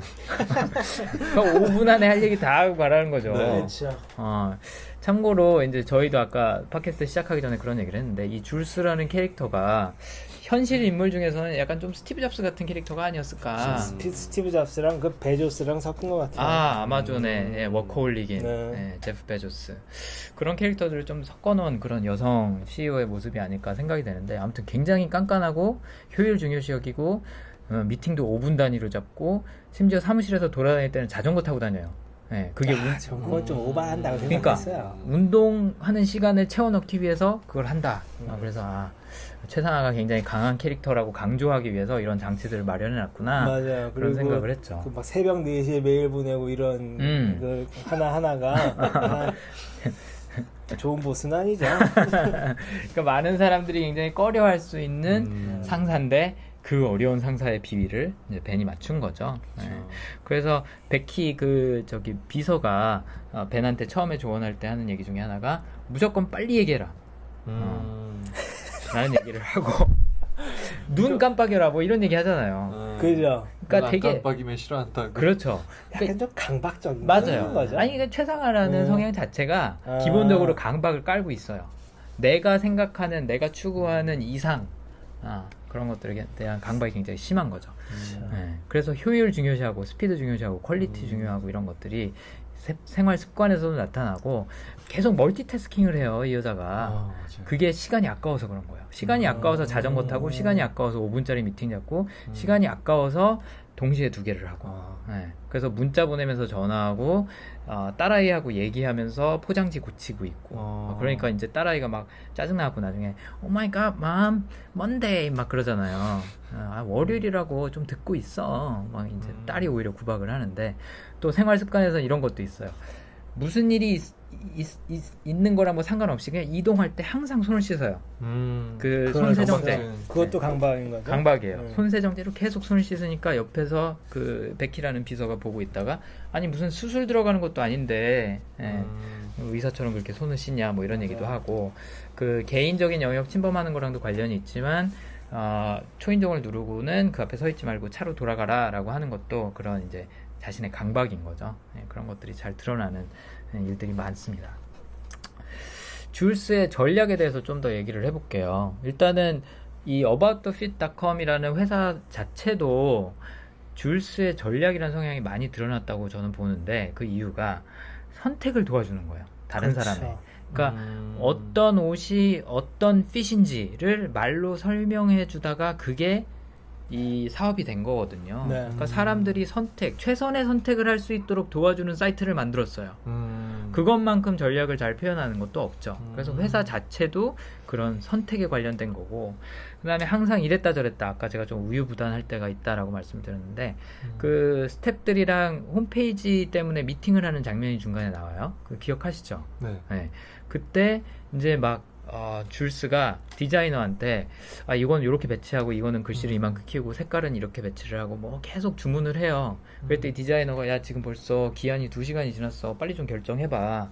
음. 그러는데 그리고 또 막 이제 뭐 아 이렇게 하는 건 좀 어려워 그러는데 에, 줄스는 계속 알아 근데 그래도 좀 해봐, 어, 해줄 수 없겠어? 라고 음. 설명 아, 저기 부탁을 해요. 그런 것도 이제 어, 계속 대안을 찾아보고 또 최선의 선택을 하는 처, 최상화와 음. 전략이 이제 같이 들어간 거고, 또 이제 마케팅 담당하는 사람이 그런 얘기를 하죠. 어, 사십 퍼센트의 손님들이 홈페이지 이후로 넘어가질 않는다. 아, 그러니까 홈페이지 화면에서 이제 제품 소개나 뭐 이런 화면으로 넘어가지 않는다. 그게 별로 그렇게 낮은 수치는 아니다. 참고로 이 정도면 괜찮다. 그렇죠. 그랬더니 줄스가 하는 게 어. 그래도 그거는 개선해야 돼. 이런 얘기들을 음. 해요. 이런 게 계속 대안에 대해서 생각하고 개선점에 생각하고 그러는 게 전략 플러스 최상화. 그렇죠. 그렇죠. 이 줄스는 전략 플러스 최상화가 굉장히 강하게 작용하는 음. 사람이에요. 네. 그래서 벤이 처음에 왔을 때도 어, 문 닫으라 그랬다가 아니다. 열고 가. 이렇게 얘기하기도 하고 말을 바꾸기도 하고 음. 그 다음에 뭐 벤을 부서 이동시켜주세요 라고 했다가 또 다시 데려고 오기도 하고 음. 이런 것들이 전략이 없으면 사실은 굉장히 힘든 거예요. 음. 쪽팔려서라도 못하죠. 음. 근데 전략이 있기 때문에 좋은 대안이 있으면 항상 그걸 취해요. 음. 음. 그래서 때로는 우유부단하고 때로는 그것 때문에 더 좋은 해결책을 얻기도 하고 그러는 거죠. 그 대표적으로 드러나는 게 이제 뭐 좀 건너뛰자면 마지막에 씨이오를 영입하기로 했다가 안 하잖아요. 네. 근데 만약에 전략이 없었다. 도장도 찍고 왔는데. 어, 전략이 없었다 그러면 그냥 씨이오 영입해야 돼요. 그렇죠. 음. 그럼에도 불구하고 이 여자는 오는 길에 아 아니겠다라고 음. 생각을 하고 다음날 번복을 하죠. 음. 근데 상대 그렇죠. 입장에서는 굉장히 짜증날 수 있어요. 그럼 되게 나쁘죠. 어, 클라이언트나 부하 입장에서는 굉장히 짜증날 수 있지만 음. 어쨌든 회사를 위해서는 본인을 위해서는 최선의 선택을 할 수 있게 도와주는 그런 강점이 되기도 하는 거죠. 음. 네. 그리고 아, 네, 말씀하세요. 그, 아, 그, 그 남편이 네. 나 지금 할 얘기는 아닌가? 그 음. 남편이 이제 마지막에 가서 사과를 하잖아요. 음. 음. 너무 쉽게 받아들여줘. 뭐야? 아, 그 장면에서 좀 어이없었다. 그, 네, 그거는 이 캐릭터의 강점과 연관이 있을까요? 아니면 그냥 음. 전략? 아, 아니 그쵸. 그래, 같이 있는 게 낫겠다. 이게 어, 두 가지가 다 작용을 한 것 같아요. 네. 어찌됐든 지금 상황에서 이게 최선의 선택이겠다라는 걸 미리 음. 본인도 정해놓고 남편 받아들일 음. 준비했던 거고. 그쵸, 뭐 후폭풍은 나중에 오겠죠. 그렇죠. 음. 집에 갔어. 네. 어쨌든 본인이 원하는 거를 하라라는 얘기를 이제 로버트 드니로가 해주고 음. 그거를 이제 납득을 하고 음. 그럼 나한테 최선인 거 회사에 최선인 거를 둘 다 한번 해봐야겠다. 약간 이런 식으로 가는 거죠. 네.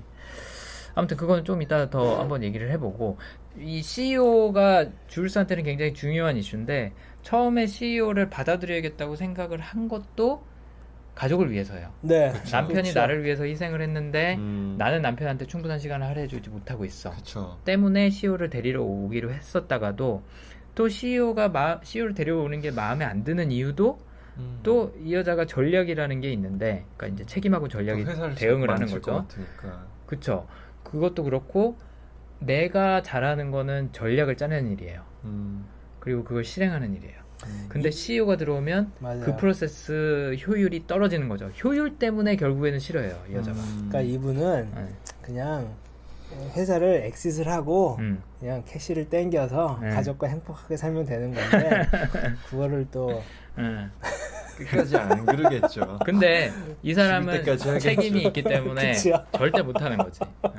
왜냐면 직원들 또 이 사업은 내가 죽을 때까지 책임져야 될 네. 네. 어찌 보면 나의 일부라고 생각을 하는 거예요. 그러니까 내가 망가지는 한이 있더라도 회사를 생각을 하잖아요. 그렇죠.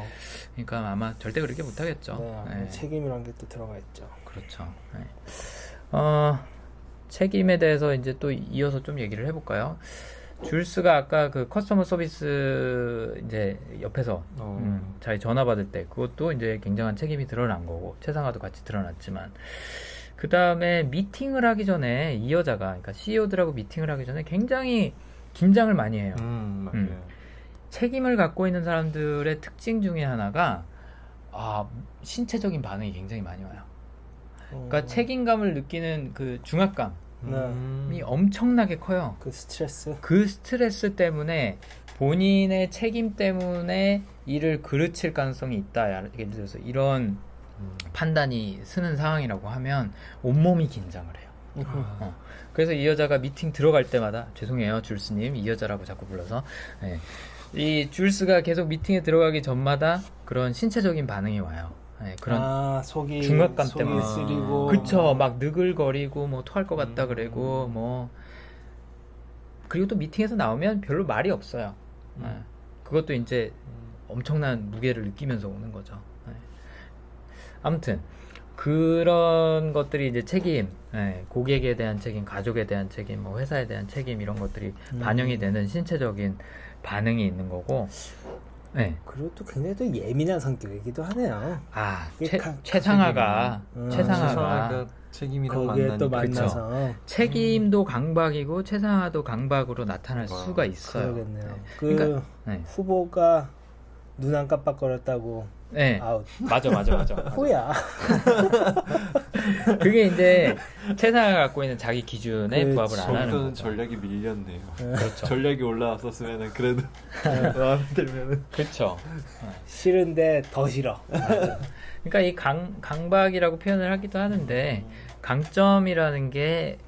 좋게 쓰이면 이게 나한테 유용한 거고요. 그렇죠. 그게 부작용으로 나타나거나 아니면 걸림돌이 될 수도 있는 거예요. 음, 그렇죠. 그래서 우리가 이 캐릭터들을 보면서 그런 생각을 해봐야 되는 거죠. 나는 내 성향을 음. 어떻게 쓸 때 나한테 유용하고 어떻게 쓸 때 나한테 오히려 해가 되거나 아니면 다른 사람한테 피해가 가는가 이런 것들을 생각해 볼 수 있는 기회인 것 같아요. 줄스는 어떻게 보면 좀 부정적인 성향에 대한 부정적인 면을 좀 많이 보여주죠. 그렇죠. 근데 벤이 해주는 역할이 그거예요. 그것도 너의 강점이다. 그, 어, 그 관점 전환을 시켜주는 게 벤의 역할이에요. 어, 그러네요. 어, 음. 벤이 하는 역할은 진짜 여기서 심리 상담사, 아빠, 뭐 신인은. 부하, 뭐, 아, 진짜 완벽한 존재예요. 네. 이상적인 존재인 거죠. 그래서 줄스 본인이 보지 못하는 자신의 강점을 보게 해주는 게 벤이 역할인 거죠. 음. 벤이 그런 얘기를 해주죠, 줄스한테. 포장지 하나 고쳐줄 정도로 애정을 갖고 있는 씨이오는 당신밖에, 당신밖에 없다. 그 외부에서 들어온다. 그거 할 수 있는 게 아니다. 근데 그것도 그쵸. 우리가 보기에는 아니면 직원들이 보기에는 아, 뭐 저런 것까지 간섭해. 음. 왜 이렇게 까탈스러워라고 하지만 사업의 성공 요인 중에 하나가 맞아요. 너의 성향 때문이었다. 음. 너의 그런 강박 때문이었다라는 거를 음. 관점 전환을 해주는 거예요. 벤이. 그리고 그거를 이제 줄스가 납득을 하는 거고. 음. 진짜. 아, 완벽해요. 네. 그 또 벤이 해주는 역할 중에 하나가 줄스의 책임감을 덜어주는 거죠. 지금 얘기한 것처럼. 그래서 음. 남편에 대한 책임감도 덜어주기 위해서 여러 가지 조언을 해주죠. 심지어는 남편한테도 얘기를 해줘요. 음. 야, 니네 와이프가 얼마나 스트레스 받는지 아냐. 네. 니네 와이프가 모든 사람한테 맞춰주려고 모든 사람한테 의무를 다하려고 너무나도 애쓰고 있다. 엄청난 부담감을 느끼고 있다라는 걸 인식을 시켜줘요. 무슨 역할이냐면 너의 와이프의 성향이 이러이러하기 때문에 그녀가 느끼는 부담감이나 아니면 어려움은 이런 거다라고 설명을 해주는 거예요. 그렇죠. 남편한테. 남편이니까 잘할 것 같지만 사실은 음. 모르는 부분이거든요. 그쵸. 그걸 안다면 네가 그럴 수 없다. 약간 이런 식으로 얘기를 해주는 거죠. 그렇죠. 근데 남편 입장에서는 그 자기 커리어를 버리고 희생했고, 음. 그렇죠. 음. 희생하고 애 음. 키우고 그 그런 상황도. 있을 거예요, 남편도. 네, 맞아요. 그러니까 남편이, 이것도 마찬가지죠. 모든 사람의 입장이 이해는 돼요. 그렇죠. 네, 뭐, 뭐, 사람에 따라서 그게 좀 그렇죠. 기준이 다를 수는 있겠지만. 근데 벤이 하는 역할이 참 그런 것들을 조율을 잘해요. 그렇죠. 조율을 잘하고 해주고, 설명을 해주고. 네. 니네 와이프는 이런 거야. 그것도 돌려서. 그렇죠. 돌려서. 아, 그게 개별화 플러스 화합 음. 이런 것들이 엄청나게 작용을 한 거죠. 그래서 남편한테도 그런 얘기를 해주고, 줄수한테는 너의 행복을 먼저 챙겨야 된다. 네 책임이 음. 너를 짓누르게 하지 마라. 라는 식으로 부담을 좀 덜어주죠. 그 왜 음. 샌프란시스코로 출장 갔을 때 네. 호텔방에서 그런 얘기들을 해주잖아요. 저는 그 장면 굉장히 인상 깊게 봤어요. 뭐 여러 가지 이유가 있는데 그 중에 하나는 어, 줄스가 먼저 얘기를 시작한다는 거. 네. 음. 어, 무슨 얘기 할까요? 했더니 결혼 얘기하죠. 라고 줄스가 먼저 얘기를 해요. 그쵸. 그게 이제 절친 때문에 벤한테 가졌던 신뢰가 거기서 확 드러난 거죠. 음. 그리고 그 얘기를 하기 시작하니까 벤이 어, 줄스의 책임감도 덜어주려고 노력을 하고 좀 객관화해서 상황을 볼 수 있게 도와주는 거죠. 참고로 음. 객관화를 굉장히 잘하는 게 아까 그 개별화라는 특징이에요.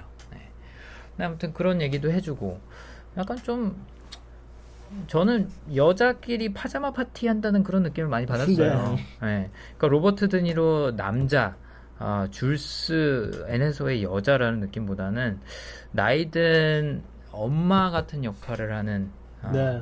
노인 여자와 어, 아직은 젊고 패기 넘치는 딸 음. 약간 그런 느낌을 받았거든요. 실제로 로버트 드니로가 대사 중에 그런 얘기를 해요. 내가 여기서 어, 오히려 페미니스트처럼 얘기를 하게 되는 것 같은데 라면서 여자 입장을 대변을 해주거든요. 어, 남편의 그런 불륜관계에 대해서 아. 언급을 할 때 네. 음. 그런 걸 보면서 아 로버트 드니로가 이 영화에서 하는 역할이 약간 그런 그렇죠. 엄마 같은 역할이구나. 남자의 모습을 하고는 있지만 정말 이상적인 그런 여성적인 여성적인 면 우리가 생각하는 여성적인 면들을 내포하고 있는 음. 그런 캐릭터가 아니었나 싶습니다. 어 줄스랑 벤이랑 잘 맞는 이유 네. 뭐 제가 보기엔 그래요. 타인에 대한 책임으로 인해서 부담감을 엄청 느끼고 있죠 줄스가. 그렇죠. 그렇기 때문에 본인은 못 챙기고 여러 사람의 기준에 맞추느라고 약간 기준 없이 흔들릴 때가 많이 있어요.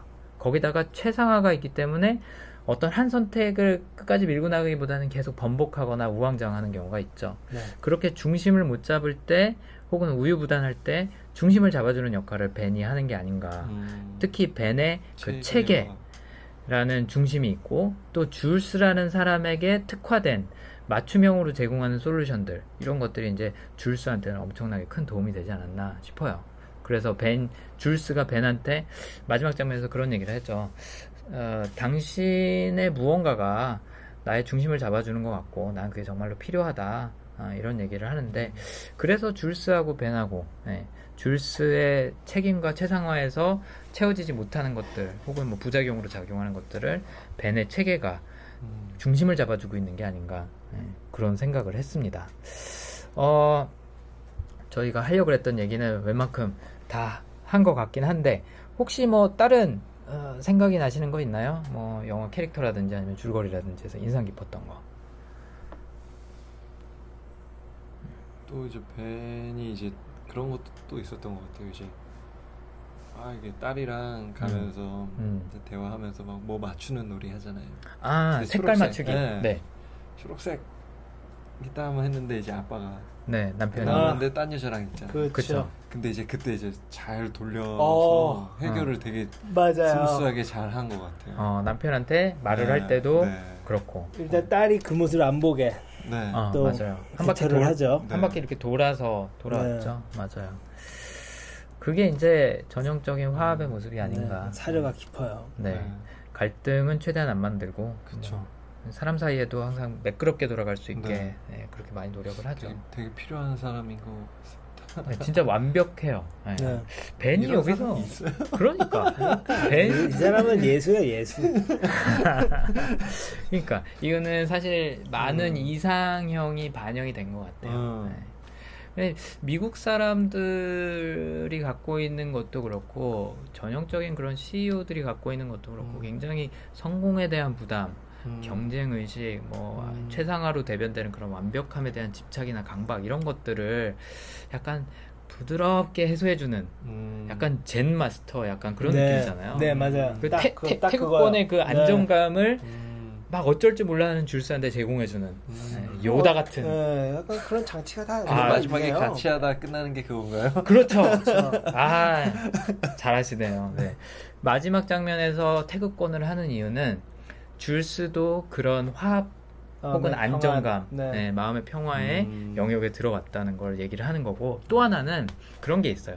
줄스는 절친이 있잖아요. 네. 그렇기 때문에 본인의 생활을 오픈을 했어요. 네. 집도 보여주고 모두 했어요. 네. 근데 나중에 줄스가 벤의 집으로 찾아가잖아요. 어, 그렇죠. 그리고 벤이 하는 태국권을 같이 하잖아요. 그렇죠. 벤도 초대를 한 거예요. 내 사생활로 너도 들여줄게. 왜냐하면 네. 너는 그걸 중요시하고 너하고의 관계에선 그게 어. 핵심이니까 어, 네. 나도 음. 너를 내 사생활로 초대한다. 그동안 내가 네 거 많이 보여주고. 봤으니까. 어 그렇죠. 자기 여자친구 보여주고 다 보여주잖아요. 어 마사지. 어. 우리 마사지사. 그리고 어. 줄스가 그 얘기를 해요. 아 나 니네 집 너무 마음에 든다. 너무 편안하다 이 얘기를 어. 해요. 그렇죠. 사생활의 영역에 들어왔고 둘은 이제 절친이 됐고 그렇죠. 심지어 말로도 그런 얘기를 하죠. You are my best friend니까. 어, 그렇죠. 그래서 내가 왔다. 이런 얘기를 하죠. 그리고 배는 또 상반된 캐릭터잖아요. 그 집 못 구한 인턴을 스스럼 없이 집에 어, 그렇죠. 우리 집에 그렇죠. 좀 있으라고 어, 저, 그렇죠. 이해 안 갔어요. 저 같으면 상상도 못하거든요. 그러니까요. 맞아요, 맞아요. 네. 절친이 있기 때문에 그런 거예요. 네. 절친은 내 영역이 딱 있어요. 아, 그렇죠.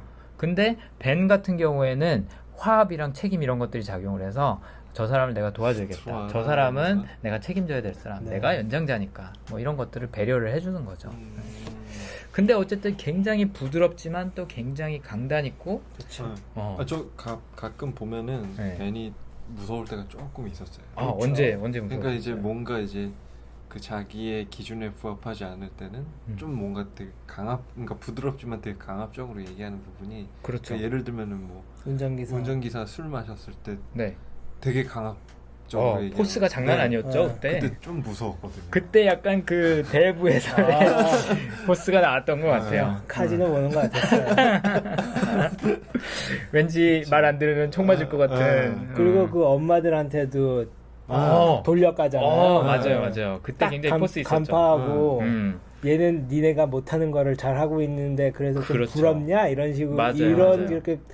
빈정된 그 말에 이, 이 가시가 있는, 있지만 그렇죠. 꼼짝 못하게 만들죠. 그렇죠. 딱 이렇게 눌러놓죠. 아, 네. 근데 뭐 뭐에서 나오는 거예요? 그것 체계인가? 그것도 마찬가지로 이제 이 개별화라는 게 저는 강하게 작용을 아, 한다고 생각해요. 아. 그 사람한테 그 상황에 맞는 정도로 내가 포스를 조절을 할 수 있는 거죠. 아. 웃어야 될 땐 확 웃고 와. 제압해야 될 땐 제압하고. 이 사람은 좋은 말로 해서는 못 알아들어. 그런 사람이 어? 있어요. 뭐, 뭐, 뭐, 뭐, 뭐. 좋은 말로 해서 뭐다. 야. 그래서 이제 사람 봐가면서 한다는 거죠. 네. 상황 봐가면서. 와. 필요할 때마다 나의 여러 가지 다양한 면들을 꺼내서 쓸 수 있는 사람들이 개별화예요. 그래서 사람마다 맞춰줄 수 있는 거거든요. 저 호의가 계속되면은. 돌린 줄 한다는. 네, 돌린 줄 한다는. 네. 음. 개별화가 필요하죠. 그렇죠. 그 어. 참고로 그 놀이터에서 장면 굉장히 상징적인 장면이에요. 그렇죠. 감독도 여자 감독이고 사실은 네. 로버트 드니로가 여성의 대변인이에요.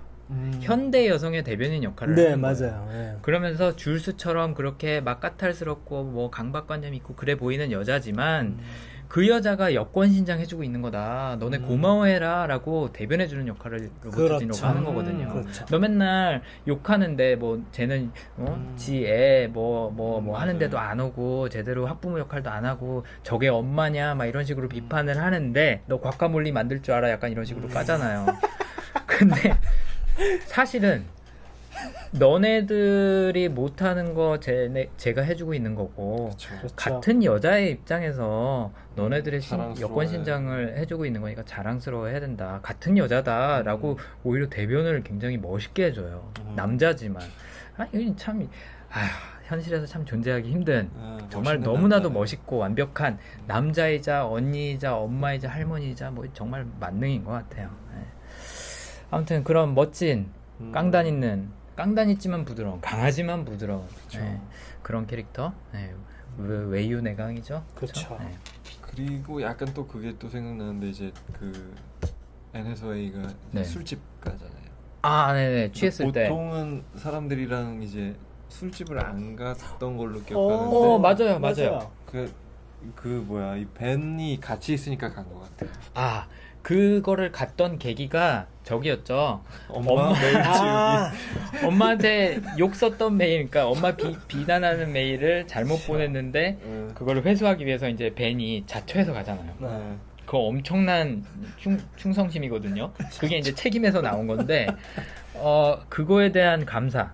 음. 아, 그러니까 자기의 사적인 아, 부분 거. 그렇죠. 음. 벤은 책임으로 한 거고 줄스는 나의 사적인 영역에 대한 해결책을 제시해줬다는 거, 음. 그렇게 나서줬다는 거, 음. 자신을 희생했다는 거에 대한 절친을, 절친에서 나오는 진정한 감사인 거죠. 음. 그래서 평소에 자기는 허락하지 않는 그런 친밀함을 음. 벤한테 선물을 한 거예요. 같이 음. 뭐 이전에 밥도 먹었던 것처럼 이제는 그쵸. 바에도 같이 가고. 음. 인턴들은 그 덕분에 덕본 거죠. 다른 그쵸. 같이 갔던 직원이랑 인턴들은. 괜히 막 욕먹고 그쵸 괜히 욕먹고 너네들은 신사답지 않아 클래식 신사다 그렇지 이게 신사다 막 이런 갑자기 그러고 그 집 침입할 때 저 히트 생각이 났었어요. 아. 항상 어. 시간 지키려다 보면 네. 시간 넘어가면 그냥 다, 그냥 철수하고 맞아 맞아 맞아 아, 기억력 좋으시네요. 음. 네. 아무튼 그런 다양한 로버트 드니로의 모습을 볼 수 있어서 말랑말랑한 모습을 볼 수 있어서 너무 네. 재밌었던 영화고 음. 뭐 앤 해서웨이도 굉장히 여기서 어, 사랑스럽게 네, 음. 러블리하게 나오고 사랑할 수밖에 없는 캐릭터로 나오는 것 같습니다. 네.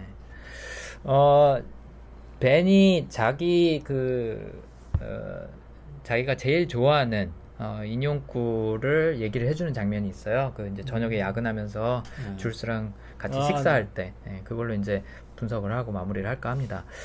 그때 마크 트웨인의 에, 마크 트웨인이 했던 말을 인용을 해서 얘기를 해요.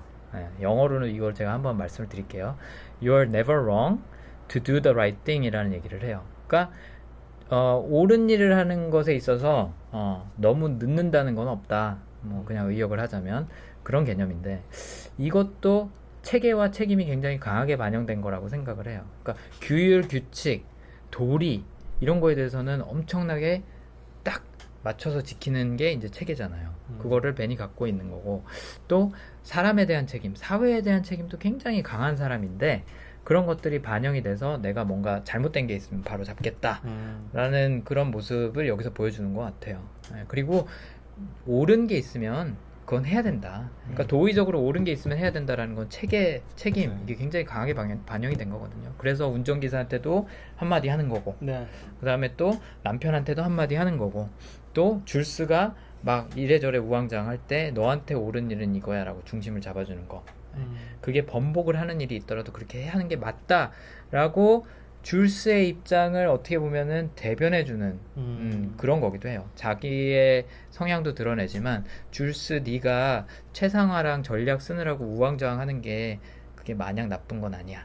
음. 옳은 일이 있다면 번복하더라도 해. 씨이오를 음. 영업하기, 영입하기로 했더라도 안 해도 괜찮으니까 음. 남편을 뭐 받아주기로 했다가 미워해도 괜찮고 미워하기로 했다가 받아줘도 되고 뭐 그거는 네가 옳다고 생각하는 걸 해.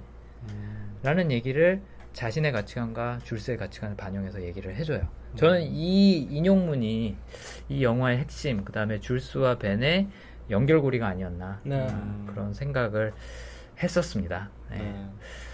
아무튼 뭐 사람들이 인턴 볼 때 굉장히 마음이 따뜻해지는 영화 네. 음. 나올 때 미소 지으면서 나왔다. 뭐 직장인들도 많이 뭐 여기서 교훈을 얻었다. 뭐 이런 얘기를 했던 것 같은데 어, 이상적인 아버지, 어머니, 뭐 할머니, 할아버지 그런 역할 또 이상적인 부하이자 뭐 때로는 상사 같은 음. 친구 같은 역할을 굉장히 잘해줬던 영화인 것 같습니다. 네, 뭐 두 분도 마무리 말씀. 음, 저 같은 경우에는 뭐 일단은 되게 마음이 따뜻해질 수 있어서 좋았던 부하가 있고요. 네. 그 다음에 이제. 벤과 같은 사람을 한번 네. 찾아봐야겠다. 음.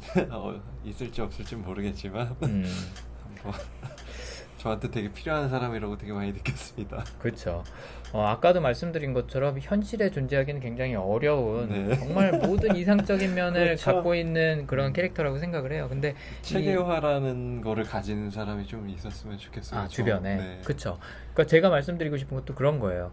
벤이라는 한 명의 캐릭터로 표현이 됐지만 사실은 벤이 갖고 있는 성향이 여러 사람한테 흩어져 있을 거거든요. 그렇죠. 그러니까 우리 주변에서도 그 자신의 성향을 잘 쓰고 그쵸. 또 나의 성향을 잘 보완해주는 사람을 찾는 게 음. 영화에서 나온 것처럼 엄청나게 중요한 일인 거예요. 그쵸. 영화에서는 벤이라는 한 인물로 표현이 됐지만 실제 상황에서는 음. 이제 여러 사람한테서 그걸 얻어갈 수 있는 거죠. 그쵸. 그쵸. 근데 줄스 캐릭터도 성향을 잘 쓰면 득이 되고 그쵸. 잘못 쓰면 해가 되고 하는 걸 봤으니까 그런 것들을 감안을 해서 어, 잘 쓰면 주변에서 스티브 잡스가 되는 그렇죠. 거고. 잘 쓰면 스티브 잡스인 거고 어. 못 쓰면은 다 망가지는 거고 네. 그런 거죠. 그래서 아무튼 주변에서 그런 성향을 갖고 있는 사람들을 좀 찾아보는 것도 재미있는 네, 연습이 될 것 같습니다. 네. 병주 씨는 네, 저는 뭐 어, 이 영화가 좀 판타지물이라고 생각을 하는데 그래도 이 벤이라는 이 진짜 참 좋은 캐릭터가 있으니까 네. 이 사람한테서 뭐 배울 게 많으니까 거기서 몇 개라도 캐치를 할 수 있으면 음, 네. 좋지 않을까 싶어요. 그렇죠. 뭐 우리는 누구나 줄스 같은 존재일 수 있는 것 같아요. 현재는 아, 네. 내 성향을 제대로 쓸 때도 있고 그것 때문에 남한테 상처를 주거나 스스로한테 상처를 주거나 할 때도 있는데 벤처럼 자신의 성향을 음. 최대한 좋은 쪽으로 좋은 형태로 잘 쓸 수 있는 그런 사람으로 진화하는 것도 그쵸. 저희가 가질 수 있는 목표가 아닌가 네, 음. 그런 생각을 합니다. 네, 그래서 아무튼 더불어 사는 사회 네. 영화, 영화 인턴에서 네, 잘 배웠던 것 같습니다. 네. 자, 오늘 그럼 이렇게 마무리를 하고요. 어, 다음 시간에는 아마도 네, 홍상수의 네, 지금은 맞고 그때는 틀리다 네, 분석과 함께 네, 다시 찾아뵐 것 같습니다. 네, 오늘도 고생하셨고 참가해 주셔서 참, 참석해 주셔서 네, 대단히 감사합니다. 네, 여기서 마무리하겠습니다. 감사합니다. 라고 말하고 끝내려고 했는데 어, 녹음을 마친 후에도 어, 녹음기가 켜진 상태에서 홍민규 씨가 네, 좋은 질문을 해주셔서 저희 비공식 대화를 추가로 사 분 정도 덧붙여봤습니다. 한번 들어보시죠. 어, 근데요 궁금한 네. 게 하나 있는데 네. 그 벤의 특성이 좀 안 좋은 방향으로 됐으면은 좀 그러니까 아 그러니까, 줄, 줄수처럼 네네네 그러니까 음. 안 좋은 이렇게 사용될 수도 있잖아요. 이런 아, 모든 성향이 그렇죠. 네. 음, 그럼 그러니까, 어떤 느낌이 그러니까 어떻게 그쵸, 그쵸. 흘러갔을까요? 그러니까 줄스도 굉장히 좋은 성향들 때문에 회사를 성공시켰기도 했지만 네. 뭐 가족 가정의 문제라든지 아니면 뭐 대인관계라든지 음. 이런 데서는 좀 부정적으로 나타나기도 했, 했잖아요. 근데 음. 그게 이제 미성숙한 강점의 음. 활용, 아직 완성 단계가 아닌 강점이라고 볼 수가 있는데 벤은 벌써 칠십 살이니까 그쵸. 완성이 된 거죠. 근데 분명히 벤도 시행착오를 겪어가면서 했을 거예요. 음. 예를 들어서 체계 하면 틀에 박힌 생각이잖아요. 음. 나쁘게 얘기하면 새로운 걸 못 만들어냈을 가능성이 있어요. 음. 근데 이제 그것도 발상을 갖고 있는 사람이랑 같이 일을 하면 되는 건데 예를 들어서 벤이 기획 일을 맡았었다. 그럼 처음에는 굉장히 어려워했을 수도 있어요. 혼자서 끙끙댔을 수도 있는 거죠. 음. 어, 아 이걸 어떻게 새로운 걸 만들어내야 되지? 네. 어떻게 새로운 시도를 하고 혁신적인, 혁신적인 방안을 만들어낼까? 음. 이런 거를 고민했을 수도 있어요. 음. 네. 뭐 그런 거라든지 아니면 적응이 있기 때문에 어, 뭐 최상화는 문제가 생기면 무시를 하잖아요. 네. 적응은 문제가 생기면은 어, 그거를 해결을 할 때도 있지만 뭐 해결 안 하면 어때? 하고 그냥 음. 넘겨버릴 수도 있거든요. 그래서 겉으로 보기에는 문제 회피하는 것처럼 보였을 가능성도 있고 아니면 개별화가 굉장히 강하기 때문에 개별화하고 좀 상반되는 성향 중에 하나가 공감이거든요. 그래서 상대방을 계속 분석만 하고 있는 거죠. 가서 안아주고 뭐 이렇게 아 속상했지 뭐 이렇게 마음도 보살펴주고 해야 되는데 어 맨날 그냥 어, 너는 지금 이런 게 잘못된 거야 하고 훈수를 둔다든지 조언을 한다든지 예. 그 차 안에서 같이 이동하면서 조언을 막 하고 싶은데 참잖아요. 벤이 예. 그게 이제 옛날 같았으면 한마디 했을 수도 있는 거예요. 야 너 좀 왜 왜 거기 잠 좀 자라는 얘기 하잖아요 나중에. 그것 때문에 줄스가 약간 좀 불편한 것도 있었거든요. 음. 그런 것처럼 잠 좀 자라. 야 너 엄마랑 뭐 좀 더 잘 지내야지 않겠어? 뭐 이런 거라든지 야 너 남편하고 이렇게 이렇게 해야 되잖아 너 딸한테 이렇게 이렇게 해야 되잖아 라고 음. 조언을 해줬을 수도 있어요. 음. 근데 안 했죠. 음, 음. 관리를 되게 완급 조절을 잘했네. 그렇죠. 그 다음에 벤이랑 줄스랑 같이 갖고 있는 성향이 책임이란 게 있잖아요. 네. 근데 줄스는 책임 때문에 짓눌려 사는 사람이고 음. 벤은 그 책임 때문에 충성심을 발휘하는 사람이고 음. 그런 것들이 이제 긍정적인 거 거기에 딸려오는 부작용 음. 이런 것들이 이제 대조가 되는 거죠. 음. 근데 벤도 한때는 그랬겠죠. 책임감에 짓눌려 살았을 수도 있어요. 그랬기 때문에 이렇게 완벽한 컴패니맨이 될 수도 있었거든요. 아. 연륜이 쌓여서 그렇죠. 완급 조절을 할 수 있었던 거죠. 근데 옛날에는 어, 줄스만큼 워커홀릭이었을 수도 있어요. 네. 네. 벤 같은 보스는 어떨까요? 벤 같은 보스? 부하들을 이렇게 다 파악하고 잘 이끌어줄까? 무서웠을 것 같아요. 다 알아. 아. 인스타로 맨날 봐.